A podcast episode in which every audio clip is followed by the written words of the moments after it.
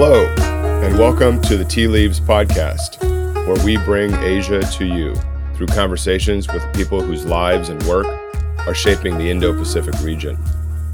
The key mandate of Indian foreign policy is to both shape India's growth and be shaped by India's growth, to use India's incremental weight for global good, as well as to, to secure India's long term accretion of both economic and uh, political and technological weight. I'm Rexon Ryu, president of the Asia Group. And today I'm really pleased to be joined by Mr. Ashok Malik. Ashok recently left a very senior position in the Indian government where he served for three years as a policy advisor and additional secretary in India's Ministry of External Affairs. In this capacity, he worked closely with the minister, Dr. Jaishankar, and others to help shape, explain, and implement India's foreign policy. He also previously served as speechwriter and spokesman for the 14th President of India, President Ram Nath Kovind, and he has long been one of India's best read columnists and commentators, including having been awarded the 2016 Padma Shri, one of India's highest civilian honors. He draws on over 30 years of experience in government media and thought leadership, and I am pleased also to consider Ashok a colleague as he has joined the Asia Group as our newest partner and chair of our India practice. Ashok, thank you so much for joining us and to have you on board at the Asia Group. Thank you so much, Rexon, for that very generous introduction. It's an absolute pleasure to be at the Asia Group and to be with you on this podcast. I'm looking forward to this conversation. Ashok, let's start maybe big picture.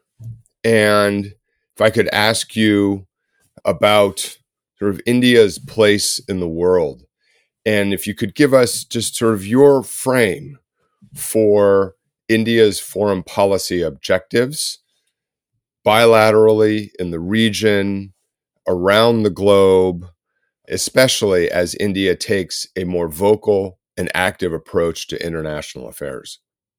Well, India began to open up its economy in 1991, and it really began to grow in a manner that got the world to notice in the early years of the century, about 2003. For a decade, it grew at about 8.5%, 8.3% a year. And that really changed perceptions about India globally, as well as aspirations within India. This year, too, India is in a very turbulent global economy. India is probably going to be the world's fastest growing major economy. It's already the world's fifth largest, sorry, by GDP. It will be the third largest behind the US and China by the end of the decade. Now, with great, greater power, greater economic power comes greater responsibility, also comes greater self confidence. The crux of Indian foreign policy, the key mandate of Indian foreign policy is to both shape India's growth and be shaped by India's growth, to use India's incremental weight for global good, as well as to, to secure India's long term accretion of both economic and uh, political and technological weight. So, uh, quite unlike the early years of India's independence in the 50s and 60s, when our foreign policy goals were very divorced from economic thinking and our economic needs at home, uh, when the, the debates of that time were more political, perhaps. Right now, the convergence between technology, national security, both traditional and non-traditional, because you know military security, cyber security, health security, all of these matters, all of these matter. Trade, technology, business, the, integration of all of these as key ingredients of foreign policy making and implementation uh, is very marked. And this is something which uh, is new for India. It's something which has rapidly taken shape in the past four to five years, especially under the government of Prime Minister Modi. And uh, it's it is a very exciting time to be both a practitioner and an influencer or a watcher of India's foreign policy and broader engagement with the world.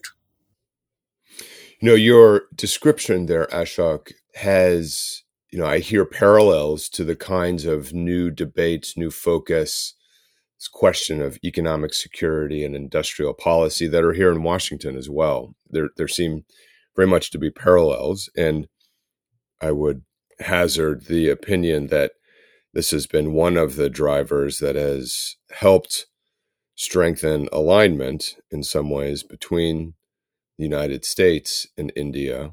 But maybe ask you a follow up question in this space on trade. And, you know, this has been an area where, you know, negotiating trade agreements are hard uh, for any country. Uh, certainly, there's been some challenges between the United States and India in the trade space, but India's had some recent successes with agreements with Australia, the Emirates, negotiating agreements with Canada and the UK. Uh, talk a little bit about the, the trade dimensions and, and how they factored into the policymaking while you were in government. India signed a slew of free trade agreements in the early 2000s, which was really the, the high point of global trade, when there was a lot of idealism and wide eyed optimism about FTAs, not just in India or Asia, but many parts of the world. Now, quite frankly, about 10 years down the line, say 2014, 2015, when many of those deals came up for renewal or renegotiation, it was found that India hadn't quite benefited from those trade agreements in the way it had perhaps aspired or hoped. It was importing much more in terms of finished goods, especially goods that could be traced back to China in some form or the other. And it wasn't exporting enough in terms of manufactured goods. Domestic capacities, rather than being built, had been hollowed out. This experience is not unique to India. Quite frankly, there is wariness today to enter into any trade agreement which uh, gives undue access to especially Chinese manufacture. Uh, this was one of the reasons why India, after many years of negotiation and much internal debate and hand wringing, walked away from the RCEP uh, agreement in what was it, 2019, the free trade agreement between ASEAN and China and, and ASEAN's FTA partners. Because as someone in the government at that point, a colleague told me, uh, whichever way one looks at it, the ASEAN economies are now so integrated with China in terms of uh, supply chains, in terms of where one supply chain ends and the other begins. This will end up being an FTA with China. Mm-hmm. And that led to a new realism on trade. I would argue that FTAs today are not seen as free trade agreements, but feasible trade agreements. And every country, every every relationship, every trade deal has its own feasibility stress test.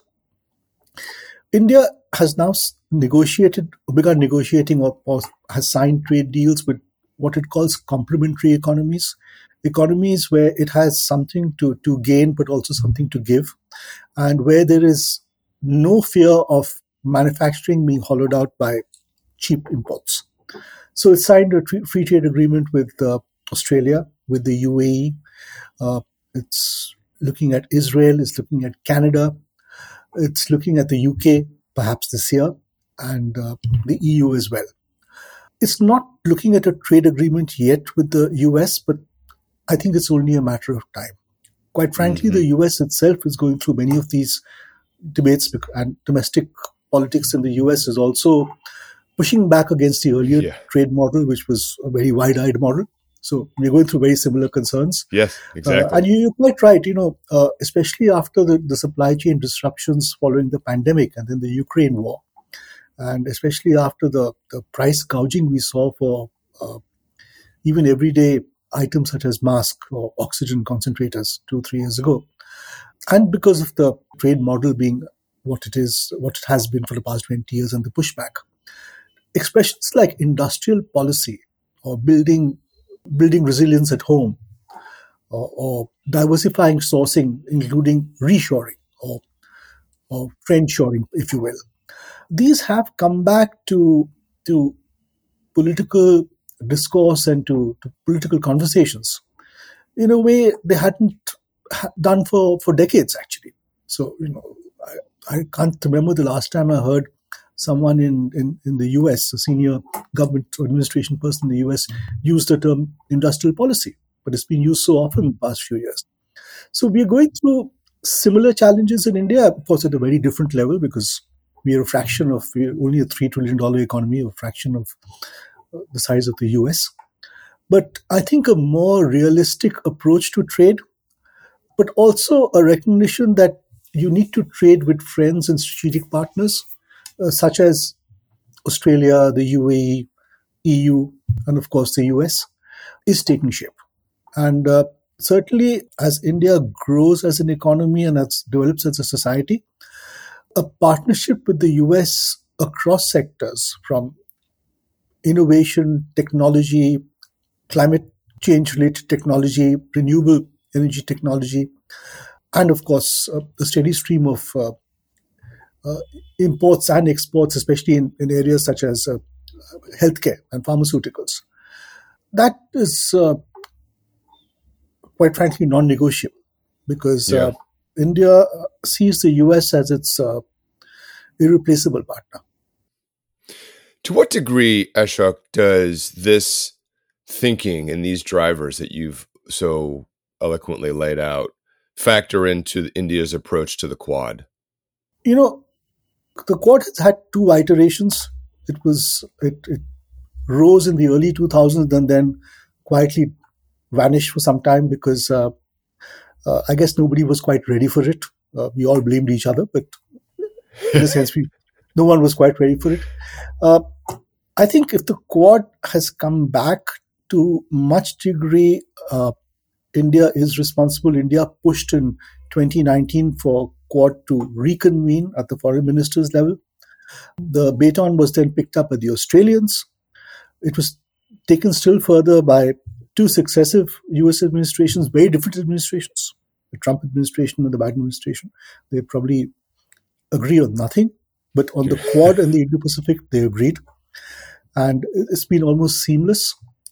India's, if, if you look at India's geography, uh, geographical location, it's uh, just below the, or just south of the great Eurasian landmass.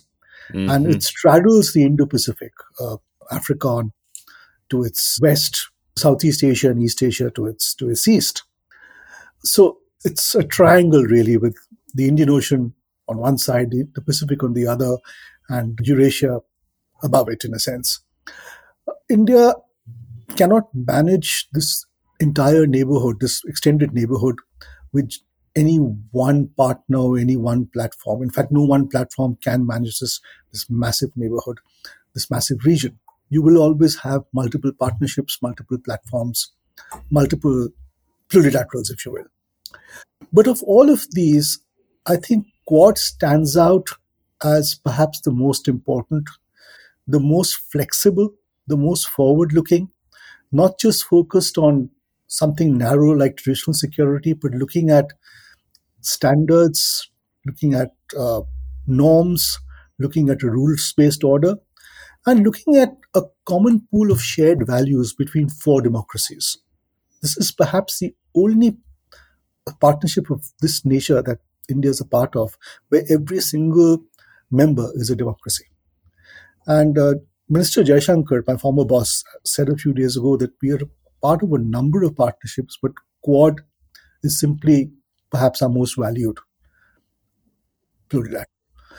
And if you if you look at the the three other members of Quad, India and the US, the US is our largest trade partner one of our closest political friends. It's, as I said, it's an irreplaceable friend.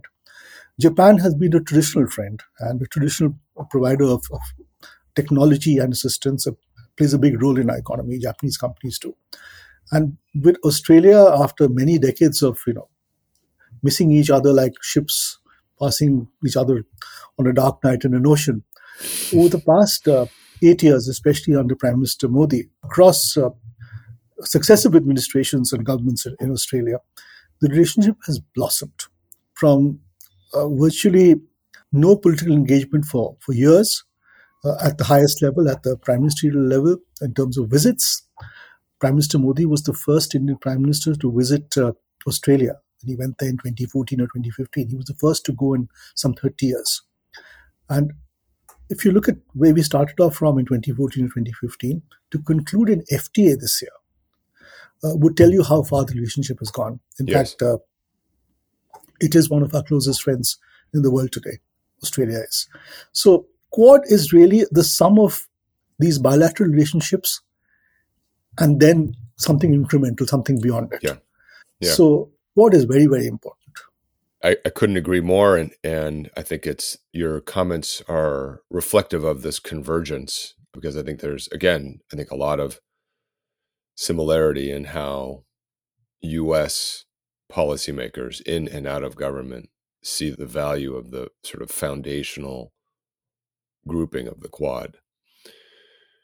Ashok, eh, you, you talked about the feasible trade agreements looking for complementarity in economic relationships. Prime Minister Modi has also had a you know expressed priority around self-reliance and you know again you know wouldn't be the only country to lift up trying to invest back at home you hear it here in Washington. You hear it in Beijing. And you hear it in in New Delhi. Give us unpack what self-reliance the policy the strategy of self-reliance means for the prime minister. You know this was something he'd spoken about even before the pandemic. It was a trend that was apparent before the pandemic and it got sharpened and accentuated after the pandemic and perhaps more so after the Ukraine war, but I would say the mm-hmm. pandemic was a was a turning point three things have really shaped this thinking on self reliance. And uh, I, one, it's a belief that uh, it, while India's economy is growing, uh, Indian manufacturing is not growing, and Indian integration with global value chains is insufficient. So there is a deep desire to to raise the quantum of Indian manufacturing in the GDP to 25% from the current, I think, 15 odd percent, which will take some doing.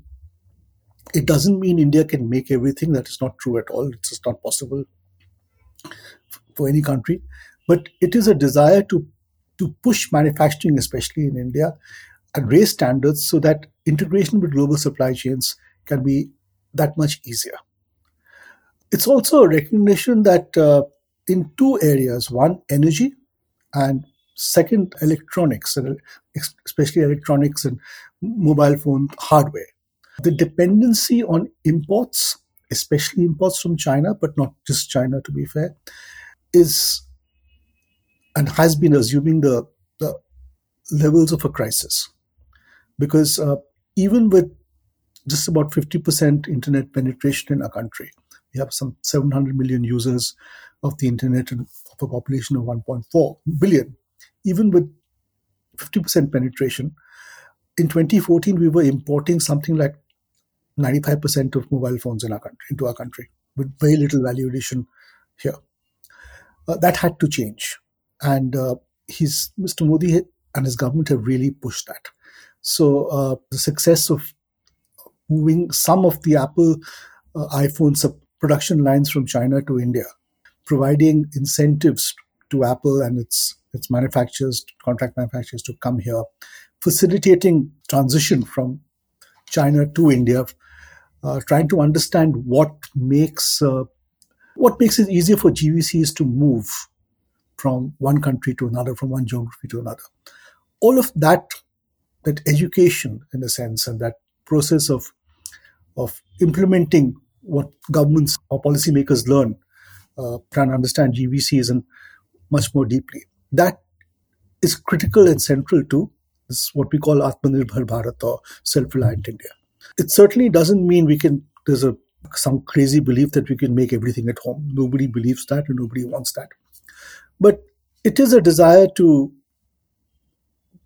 to enhance manufacturing at home and after the pandemic in particular not to be left in a situation where you were faced with a virus that was fickle and unknown and you couldn't even make masks at home which is a situation many countries faced.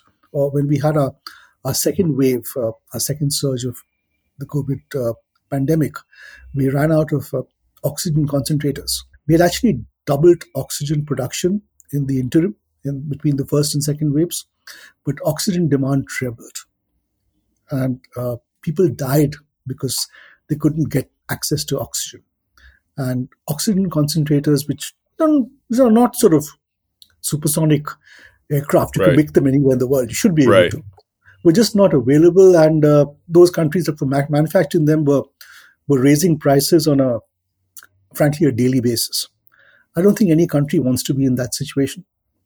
So there is a steely resolve to to look at diversified capacities and you know, autonomy in supply chains, including autonomy by putting some of the supply chains at home. Mm-hmm. But I also hear you saying, Ashok, that you know dimensions of self-reliance are, are not just focused exclusively on building Indian industry, Indian companies, that it is, there are clear dimensions of this that seek to attract industry, leading industry players, whether it's in the technology space and in different forms of manufacturing, you know, emerging technologies to foster partnership with whether it's American companies or Japanese or Europeans that that you are seeking to attract the kind of diversification as companies look for alternatives to China. You know, there's a lot of talk about Vietnam as a destination for manufacturing. I continue to believe that the role of and place of India is inescapable for us. But but I hear you saying that that is that is also a dimension of what self reliant means. It's not just an inward looking policy. No, not at all. I'll give you three examples to establish why it's not. One, uh, the Herculean effort the government has made across ministries, including in the foreign ministry where I served, through the pandemic, through the, the border face off with China, to enable Apple to move its production lines from China to, to India. Not all its production lines, of course, but some of them.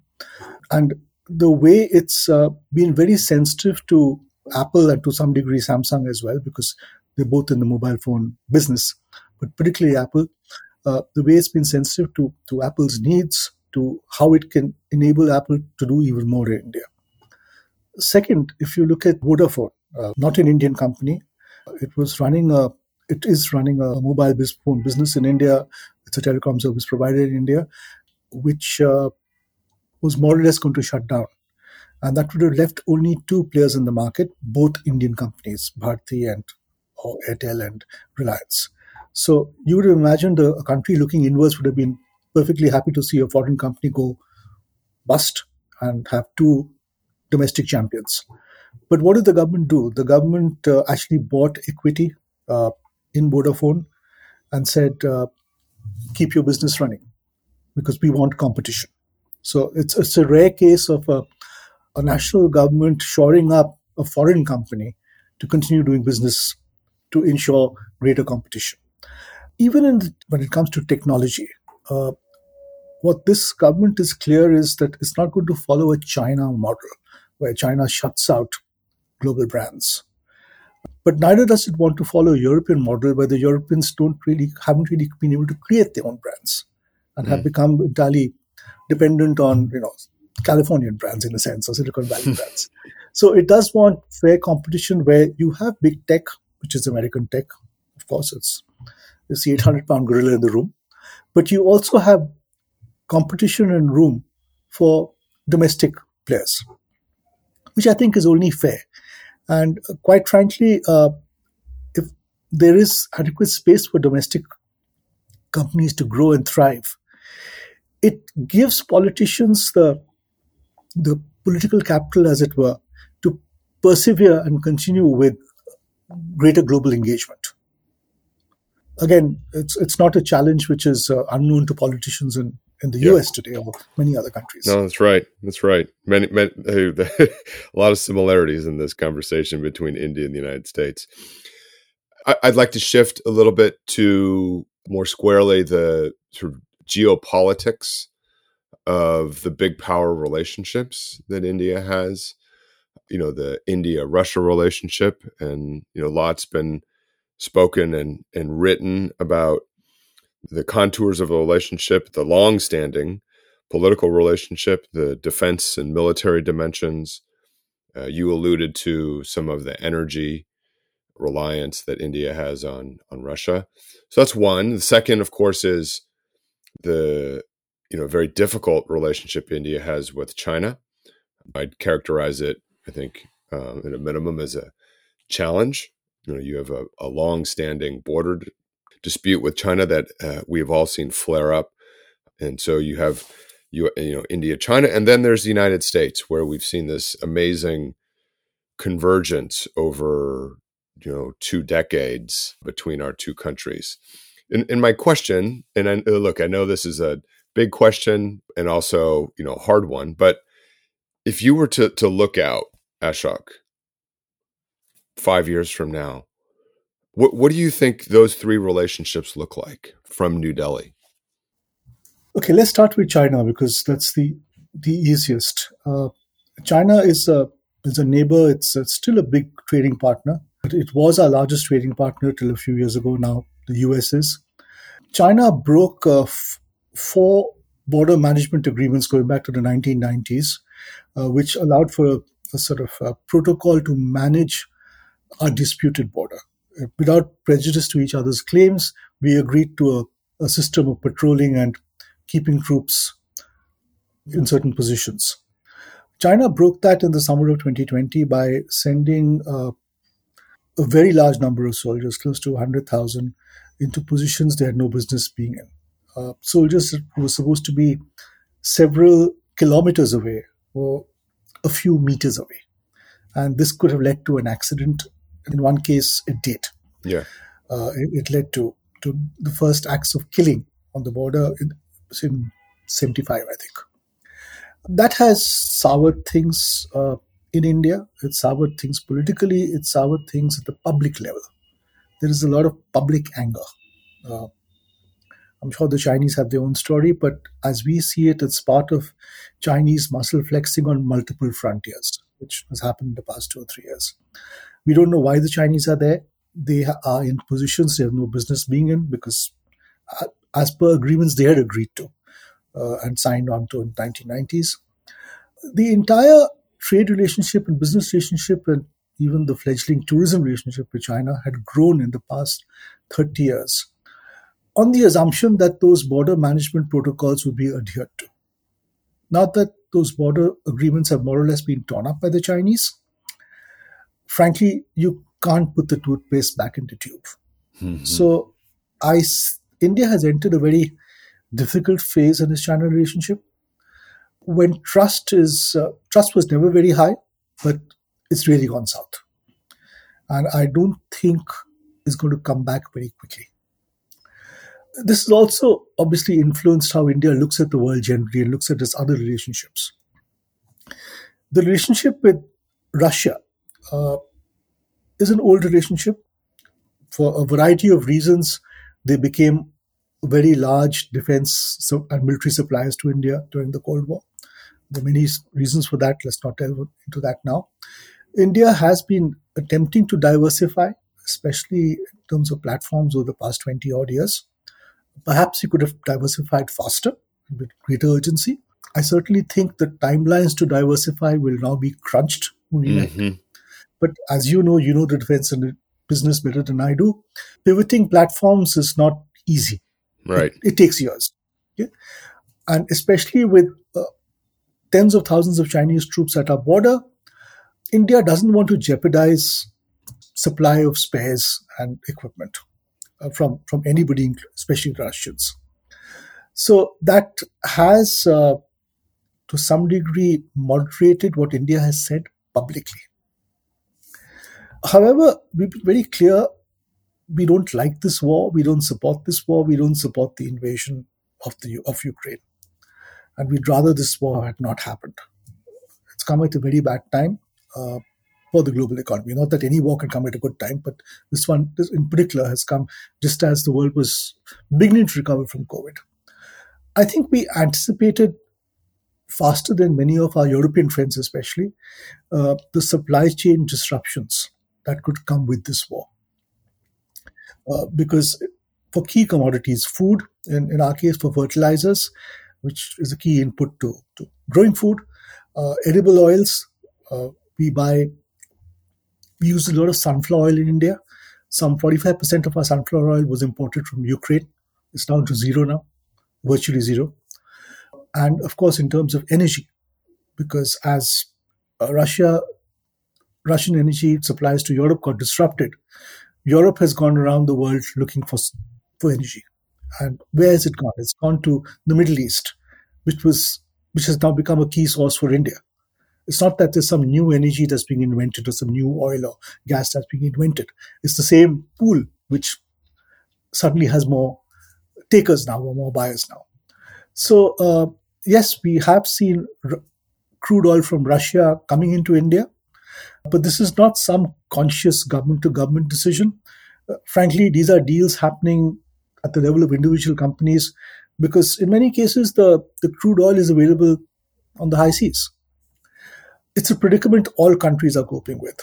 Uh, you know, if it's snowing in December in whether it's in you know Srinagar in India or or, or in Seattle in the US or in, or in Switzerland, Munich in Germany, and my, yeah, uh, or in, or in Munich in Germany.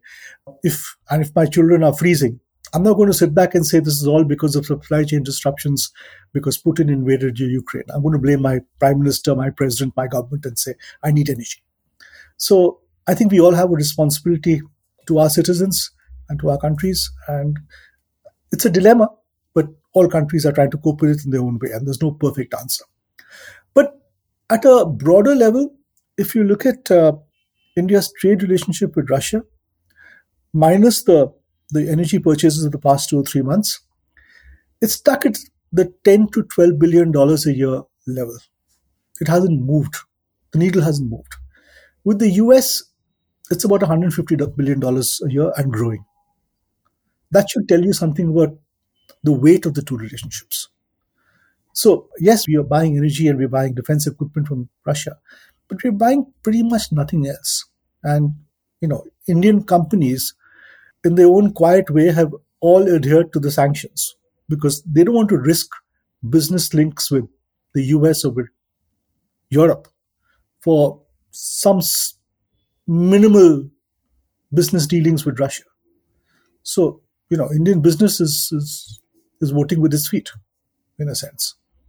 And those two numbers, the, the trade figures, 13 billion or 12 billion dollars a year with uh, Russia and 150 billion with the US should tell you about the trajectory of the two relationships.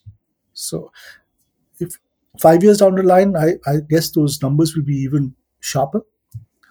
And if international relationships are, for any country, are a, a basket with many different weights, I would say the Russia weight, both in absolute terms and in relative terms, is declining, and the US weight is growing. However, it's unlikely that the Russia weight will ever hit absolute zero. Yeah. No, think that's a fantastic outlook on the three relationships. Ashok, what do you think are the biggest challenges to sustain the trajectory that you just painted for the US India relationship as we look out into the future? Where are the risks? Well, there's a look. First, there's a broader risk, uh, a broader concern. If you look at China's economic growth, it took place in a fairly benign post Cold War geopolitical environment. And, uh, you know, as the US got involved in two wars in the early 2000s, it actually gave China even more space. India's growth is going to really sharpen in the 2020s. This is a make or break decade for India in a sense. And this is a decade that is promising to be very, very turbulent and packed with geopolitical risk. So that is certainly one concern. Uh, that's a concern for India, a concern for a friend of India such as the US. The second is uh, India's transition to an industrial economy will take place simultaneously with its energy transition from to more and more renewable energy. This is frankly unprecedented. It's also going to be expensive because it will require a steady stream of technology finance, of, of renewable energy finance, climate finance, and, and climate change compatible technology, both of which have question marks in front of them right now. So that remains a big concern. Uh, India certainly doesn't want to industrialize by burning up the sort of fossil fuels which previous industrial powers have done. And the third is uh, while the strategic relationship is strong, while the defense relationship is growing, while political and public trust in each other is very strong, I think there has to be a broader economic partnership, which both systems have to talk about. There are business linkages at the individual corporation level, but as two partners so consequential to each other and to and to the planet in the, in the first half of the 21st century, if not longer, I think India and the US need to talk not just trade, but talk about an economic partnership. They need to talk bilaterally about supply chains, about e-commerce, about data, and of course also about trade. Uh, fortunately, the past three or four years have not given either country or either system the space, whether internationally or domestically, to have that the strategic conversation on the economy, on their economies. But that is certainly something I look forward to in the next few years. We're, we're going to wrap up here, Ashok, but I want to ask you a very practical question from your perspective of when you were in government and now when you're out, but still, you know, in the New Delhi ecosystem. How impactful is it that we have not had an ambassador in New Delhi for some time now? You know, uh, actually, within government, since there's so many visits between between officials in both countries, so many meetings, and because there's an understanding that uh, the U.S. system of confirmations is dependent on on a facilitative political environment, which is perhaps absent in Washington today. Within government, there is some sympathy and understanding, but at the broader public level, where people don't get all of those nuances and don't understand why uh, ambassadors don't just show up the moment they're appointed, so it's got people wondering. So um, I think it is a public relations problem. It's also a substantial problem because a good ambassador can be a great force multiplier. But I would say that right now I'm more concerned about the public relations problem than the pure substantial problem. It has got people in the city wondering in three years or two years. And uh, where is the US ambassador? If, if this relationship is so important to both countries, where is the US ambassador? So well, fingers crossed. It's, it's, yeah, fingers crossed.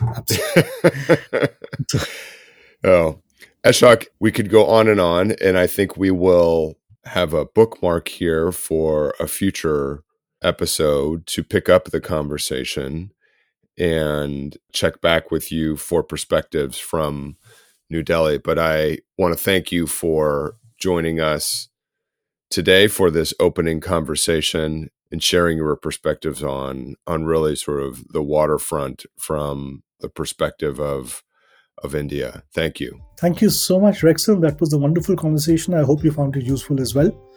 And I hope I made sense. Thank you. Absolutely. And I want to thank our listeners. Please be sure to rate and follow us on Apple Podcasts, Spotify, or wherever you get your podcasts. And we'll see you next time on Tea Leaves. Thank you, Rexon. Thanks, Ashok.